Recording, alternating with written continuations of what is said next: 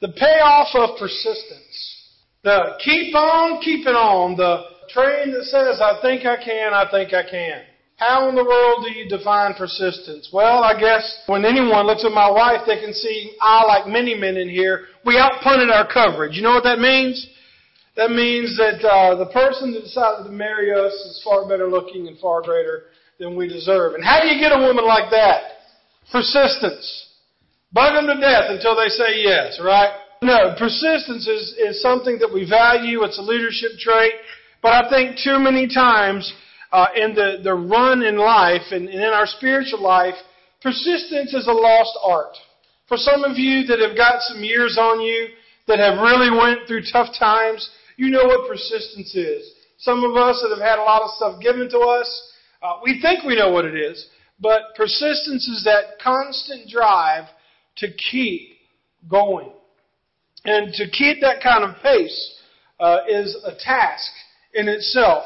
But as we pick up in Luke chapter 18, uh, we're finishing a couple weeks ago. I did a message on the previous chapter talking about the coming judgment in God's kingdom. And today we're going to be looking at, as Jesus was teaching his disciples about the coming kingdom, he also follows that up with telling them to be persistent. So church, I want you to understand as I preach this message, this is just not a, a good special feeling leadership type message where it says, be persistent and you can achieve whatever you want. That's not the context of this. Jesus has just told the disciples that his kingdom is coming. He has just told the disciples that those who do not accept Jesus Christ and do not turn from their sin will be taken away in their sin, much like those uh, during the flood were taken away by the waters. They were taken away by the sin. And folks, in our world today, uh, there is no doubt that sin and the lack of the, the lack of fear of God's judgment is alive and well. But in today's passage, we see that Jesus is giving them a dose of tough love. Uh, few will find faith in God, while others will be carried away by their sins, thus bringing judgment upon themselves. And Jesus knew that the days would grow darker. Folks, I want you to understand. I know that when I talk with you folks, and whether it be one on one or as a group, we can sit down over, you know, food or, or just sit down and talk. We can talk about how bad the world is. And how, how worse, how much worse it's getting than when someone uh, was growing up younger. But folks, Jesus is not surprised about the condition the world is in. And it is far better than it was during the days of Noah. And I think that the more we as Christians and the more we as church magnify the problems of the world, the problem with that thinking is, at least in our minds, our world becomes bigger than our God. Jesus is telling them to not do that, to be persistent. Well, persistent about what? Jesus never gave any indication to the disciples, and he never gave any indication to us in His Word, and if I've ever preached this, I need to repent of this. If anybody's ever told you that living the Christian life and following Jesus is easy, they lied to you. It is the hardest thing you will ever do. It reminds me of the old illustration that I used for years in youth ministry where this little girl is walking down the hall of her school carrying a Bible and this big jock comes up to her and makes fun of her saying, why are you carrying that Bible? It's just a crutch. You don't need it and, and bullying her and all that kind of stuff. And that little girl, she just sat there for a minute, looked at that jock and said, okay, you carry it. The world wants to intimidate us. The world wants to tell us the Bible is not relevant wants to tell us that it's fine that we have church, but keep it in the church. But Jesus is telling us to be persistent, to not give up. And he did not tell the disciples that their road would be easy. As a matter of fact, he says in Luke 9:23 that we are to take up his cross weekly on Sunday mornings and follow him, right? Oh no. We are to pick up our cross daily and follow him. Do you know what when, when, to the Romans, when they saw a man like Jesus or any criminal carrying their cross to be crucified, you know what that was known as? The mark of a dead man. That was dead men walking. Someone carrying their cross. And if we as Christians are to take up our cross daily and follow Him, that means that the world should see that we are dying to ourselves and living to serve God. That means sometimes we're not going to have it our way. It's not going to be like Burger King. Some days you're going to have to take the pickle off instead of telling them not to put it on there. And I know that'll be terrible for you. But sometimes I'm being facetious, but the truth is we don't always get it our way. Many of you have been an inspiration to me because I see in your lives that the, the trick to life is you play the hands you're dealt. Amen? And whether we like it or not, God is the dealer. God is sovereign. But Jesus was saying here that every day we must fight the urge to live for ourselves and our selfish desires for a much more meaningful life of living for Him, obeying Him, and loving Him. But folks, when it comes to persistence and the payoff of persistence, I want you to know one thing. Our task is overwhelming. To be persistent in today's world, this is overwhelming. Why is it? I'm going to give you three reasons. The first reason is we have lost true north. We have lost true north. It says in Proverbs 29:18 that without revelation, people run wild. Another version of translation of this it says, "Without vision, the people perish." Now, I've heard that verse used many times in leadership courses of where you need to have a vision for your organization and then that spreads to all the people. And I can make that, that, that connection with the scripture. But what is the scripture really saying? It is saying where people have lost the vision, where people have lost a regard for the revelation of God's Word, where they have, they have decided that this is not enough, people perish. And the more our world decides to relegate this as a history book and something that is outdated and full of errors, as long as they seek to do this, we will perish. It will not get better. We can sit around, we can complain about it, and we can post about it on Facebook and all those other kind of things, but at the end of the day, if we disregard God's Word, we are going to live in a land like we live today where there's no true north. Imagine you're lost in the woods and you pull out your compass and it can't find north. At that point you're lost, aren't you? God's Word is true north, but we have lost the vision of that.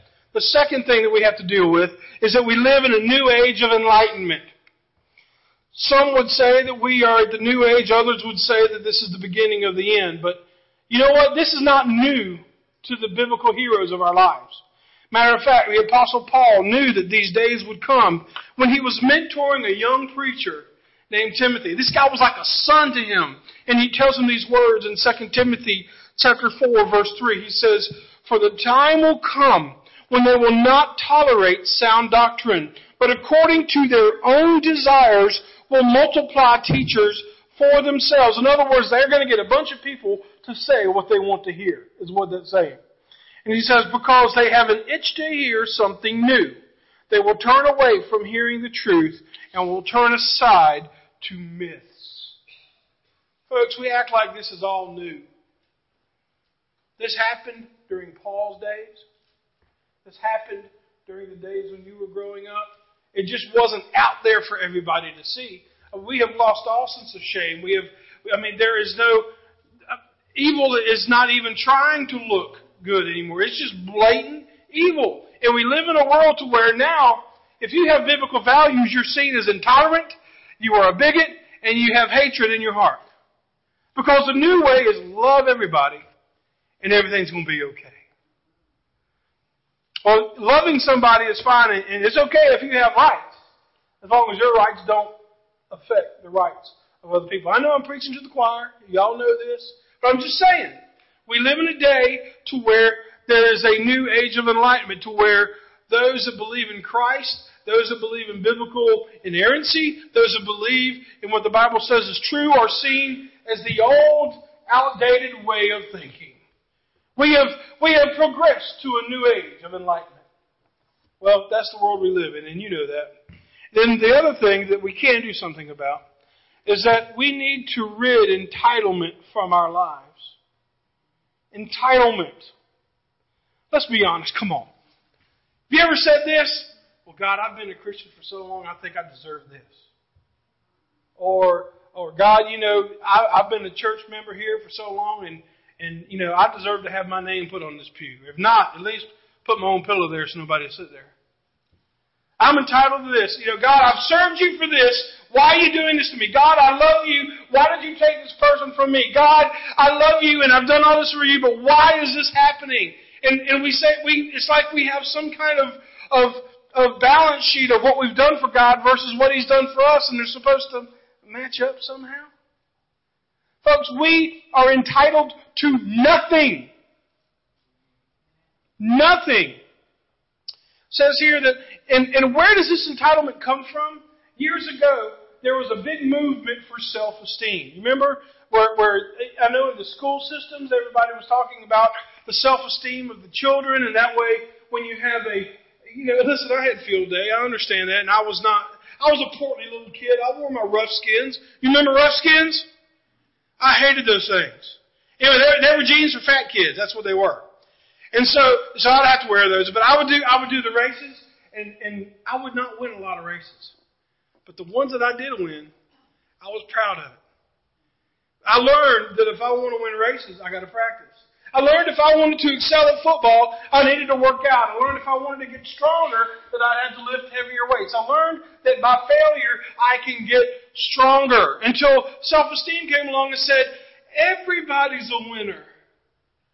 Everybody gets a trophy. And now listen, if you if you're part of that and you feel like a part of that, hey, that's fine. But I want I want you to understand what is brought up. It has brought up a generation that feels like everyone should get a ribbon and they don't. And that, that sense of entitlement has crept over into the church. And when I think of entitlement, listen, I'm not telling you as someone who has mastered this. When I was in my 40s, uh, well, I'm still in my 40s, but my, when I first turned 40, I was consumed with myself. What am I going to do at this point in my life? I'm 40 years old, and I've done this. Some of you men have been through there, been there, done that, bought the T-shirt, got your hot rod car, and all that kind of stuff. You went through that crisis. Thank you. And if you got any words of wisdom for me, just let me know. But I was going through this whole entitlement phase until God basically slapped me in the face.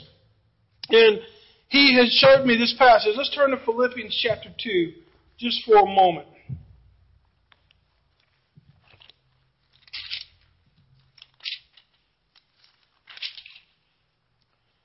Philippians chapter 2, verses 5 through 11 talks about Christ's humility in his exaltation, and it says, Make your own attitude that of Christ Jesus. Mm, that hurts. Make your own attitude that of Christ Jesus, who, existing in the form of God, did not consider equality with God as something to be used for his own advantage.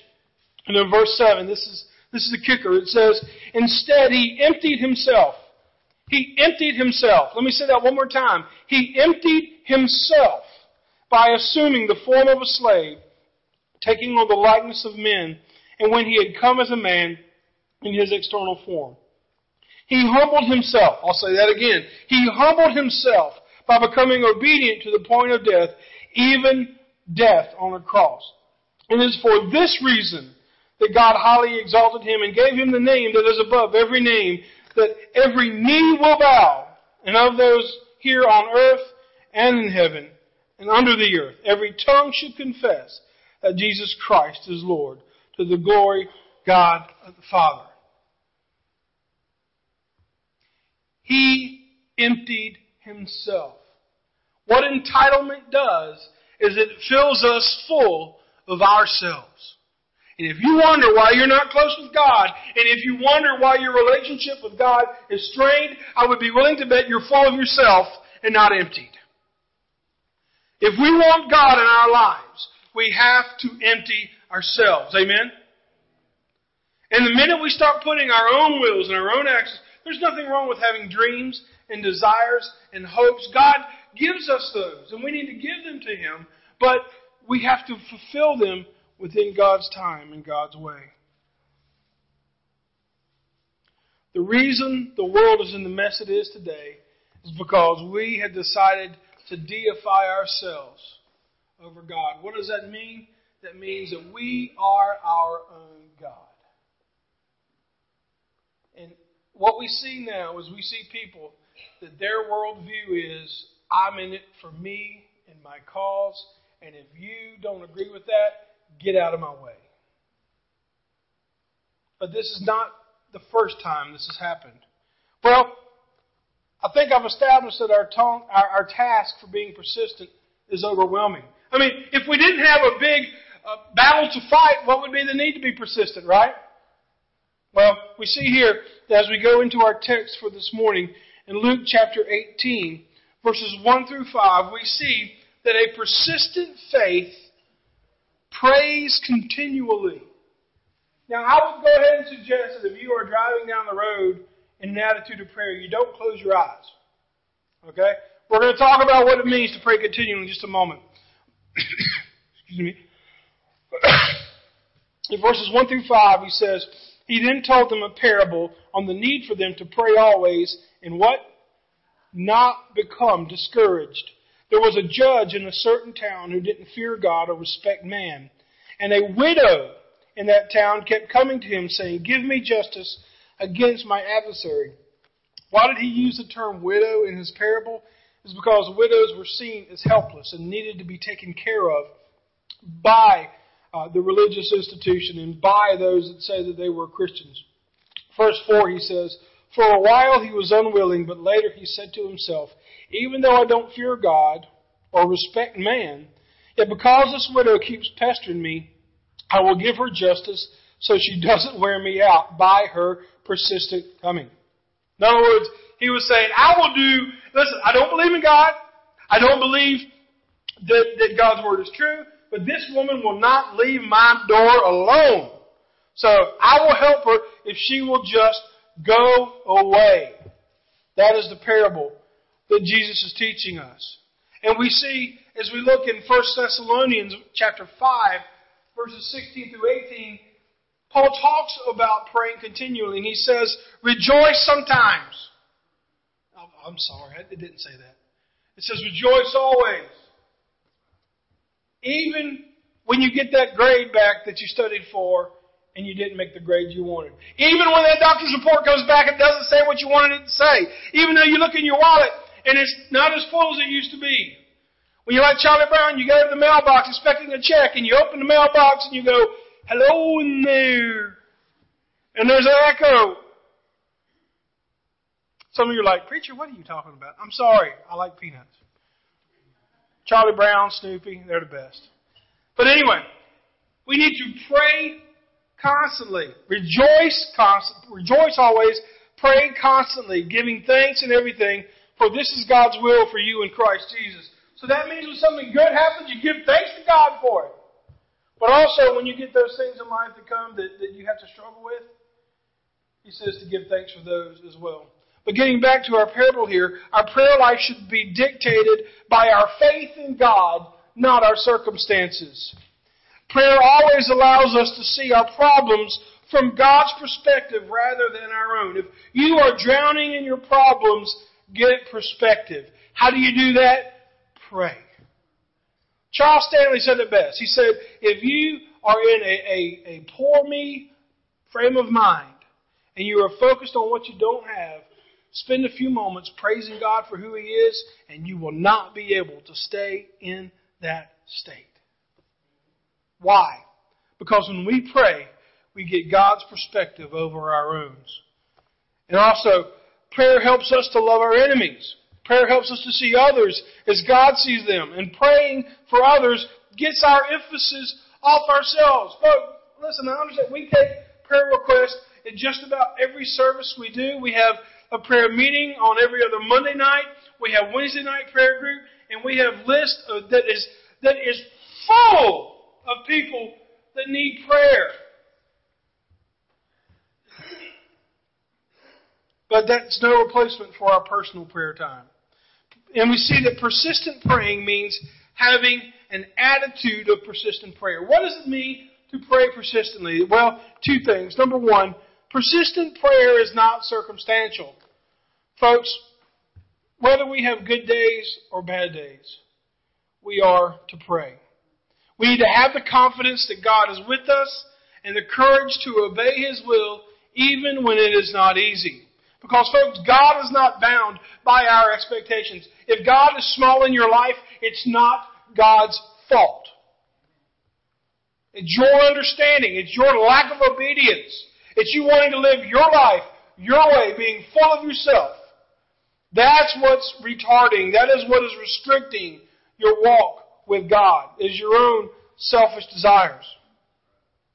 God is not bound by our expectations or even our time requirements. How many times have I heard people say, well, I've been praying this and I'm just waiting for it to happen. Maybe it's the salvation of a loved one.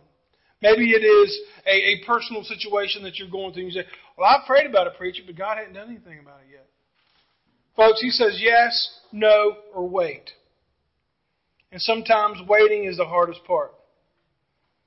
But folks, we only want God to answer our prayers in His time, in His way. So not only do we need to not be circumstantial, it is a combination. Listen, having an attitude of prayer means that as you go through the day, maybe you have a scripture memory verse, or maybe you have just a saying, maybe there's something that when, you know, that, that, that knowing little pest of a request or that, that, that, that little thing that just keeps in the back of your head, just kind of, won't let go of you. The little thought. The little, oh, I, I, that person, ooh. Or that situation, it's just driving me crazy. When that gets in your brain, having an attitude of prayer and praying continually means as soon as that comes into your thought, you say, I bind you in Jesus Christ. God, help me with that thought. God, it's coming back into my mind again. Let's get rid of it. That is being in a continual mode of prayer. But there is no substitute. It's a combination. Not only that, being in an attitude of prayer, but also having a dedicated, structured prayer time to where you are on your knees seeking God. We have a lot of people in America that say that they are praying. We have a lot of people in this church that are praying. Where's the results? If we're going to be a church of prayer, it's more than just praying for somebody that's having a doctor visit. If we're a church of prayer, Wednesday night is going to be filled with people wanting to pray. If we're going to be a church of prayer where we have a prayer meeting every other Monday night, we're not going to have to beg people to show up. We can say that we are a church that loves others, and we are. Listen, I love you guys, and, and I'm not wanting to beat up on you. I'm beating up on myself. But, but we say we are a church of love and prayer, and if someone comes in our doors, they will see it. But if they don't come in our doors, they're out of luck. If we are a church of prayer, let's get on our knees and pray. We need to pray for the sick. We need to pray for the elderly. We need to pray for the shut in. But we have to pray for the lost. We have to pray for the opportunity. We have to pray for our community. We have to pray for our government. If not, it's just lip service. It will be like every other church on the corner. If we are a church of prayer, let's see it. Persistence also brings hope. Verses 6 through 8 puts it this way. He says, Then the Lord said, Listen to what the unjust judge says. Will not God grant justice to his elect, who cry out to him day and night? Will he delay to help them? I tell you that he swiftly will grant justice to them. Nevertheless, when the Son of Man comes, he will find, will he find that faith on earth? That is a telling question there. What we see here is that God is much more than just an unjust judge. That's Jesus used the unjust judge in this parable to contrast who God is. It talks in here about is God not going to look out for His elect? That means the chosen people of Israel, those that are called by His name. Of course God is going to take care of those people. Psalm 121 verses 1 and 2 says, I lift my eyes toward the mountains. Where will my help come from? My help comes from the Lord, the maker of heaven and earth. If you are beaten up today, if you feel like that our world is defeated, if you feel like we need to close the doors and go home, look up! Our hope comes from the Lord. We are not defeated.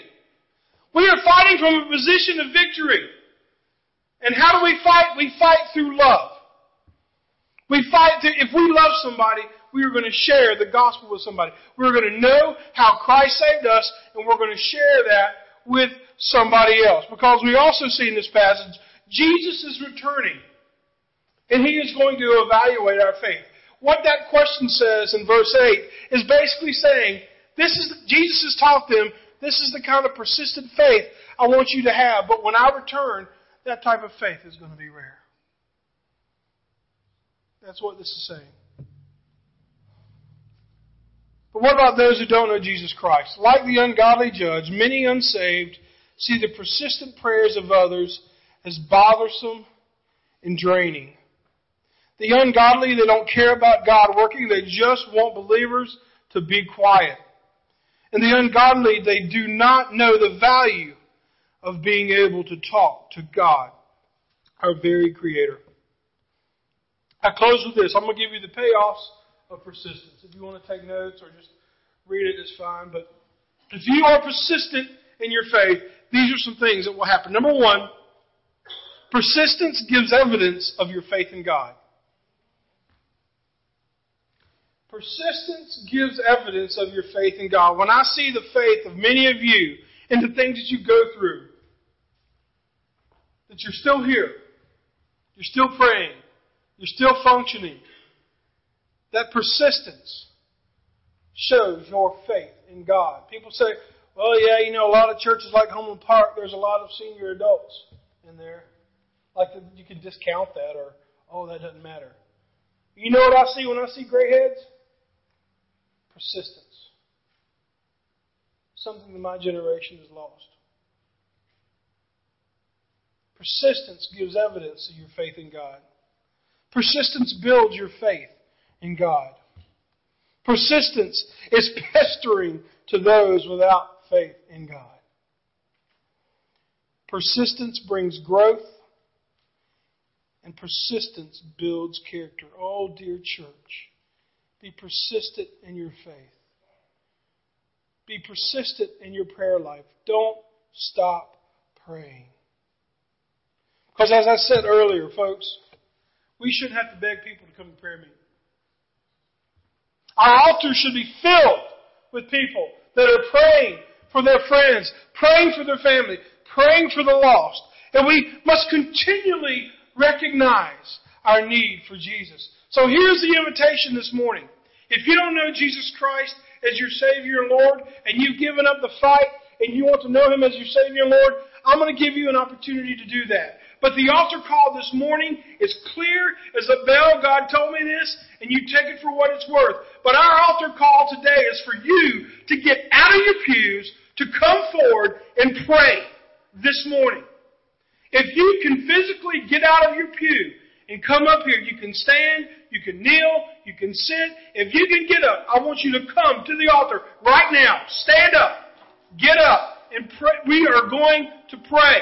If you cannot physically do it, I understand that. That's fine. You stay right where you're at. But if you can possibly come forward, I want you to come to this altar and let's pray this morning.